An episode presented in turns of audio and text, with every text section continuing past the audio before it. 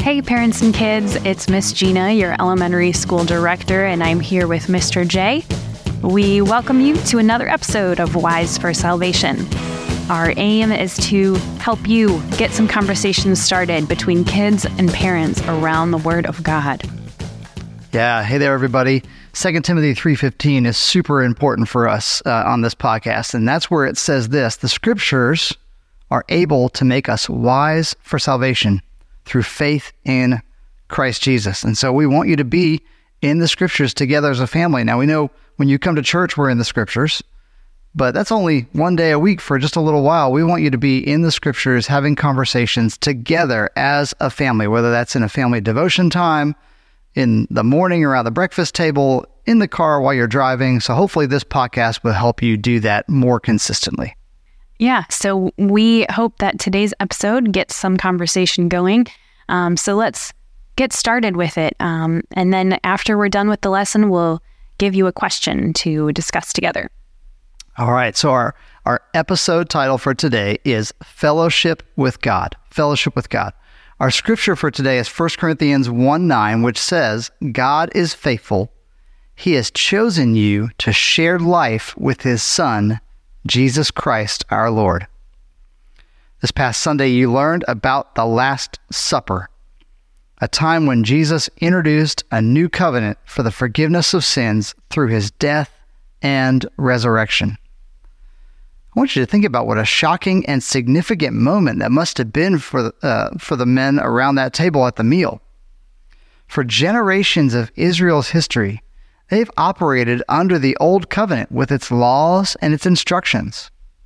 Now, all who believed in Jesus and trust in him to make them right with God would operate under a new covenant. Instead of having to offer sacrifices continually, they would be cleansed once for all through his sacrifice. Instead of relying on the priest to make their relationship with God right, Jesus would be their high priest in the presence of the Father and serving his people forever. So at this meal, Jesus showed them a piece of bread and said that it represented his body. He also showed them a cup filled with wine and said that it represented his blood. With these two items, Jesus was showing his disciples how they could have fellowship with God. His sacrifice on the cross would cleanse them from their sin by faith, not by works. When you think about it, a meal was the perfect place to share this shocking news, this good news. Why? Well, it's because sharing a meal was a wonderful picture of the fellowship Jesus would unlock for us. What does this word fellowship mean? Remember our verse for today, 1 Corinthians 1 9 says this God is faithful. He has chosen you to share life with his Son, Jesus Christ our Lord. Those two words, share life, are at the heart of biblical fellowship. To have fellowship with God is to have a relationship with God as a result of the gospel. That relationship is a holy and joyful one through the Holy Spirit who dwells inside every believer and unites us to Jesus. When we say that we share in the life of Jesus, we are saying that his life has brought us new life and that we can now enjoy a relationship with God that is no longer blocked by sin. In the church, the Last Supper is now the Lord's Supper. It's a regular family meal where all those who enjoy fellowship with God and have been baptized eat a piece of bread and drink a small cup of juice. We're united to Jesus, and through his body, the bread, and his blood, the juice, we can enjoy fellowship or communion with God. In fact, communion is another word we use for the Lord's Supper. So, not everyone participates when we have the Lord's Supper on Sunday morning. We often use the term celebrate the Lord's Supper. Those who participate in the meal are declaring that they have fellowship with God.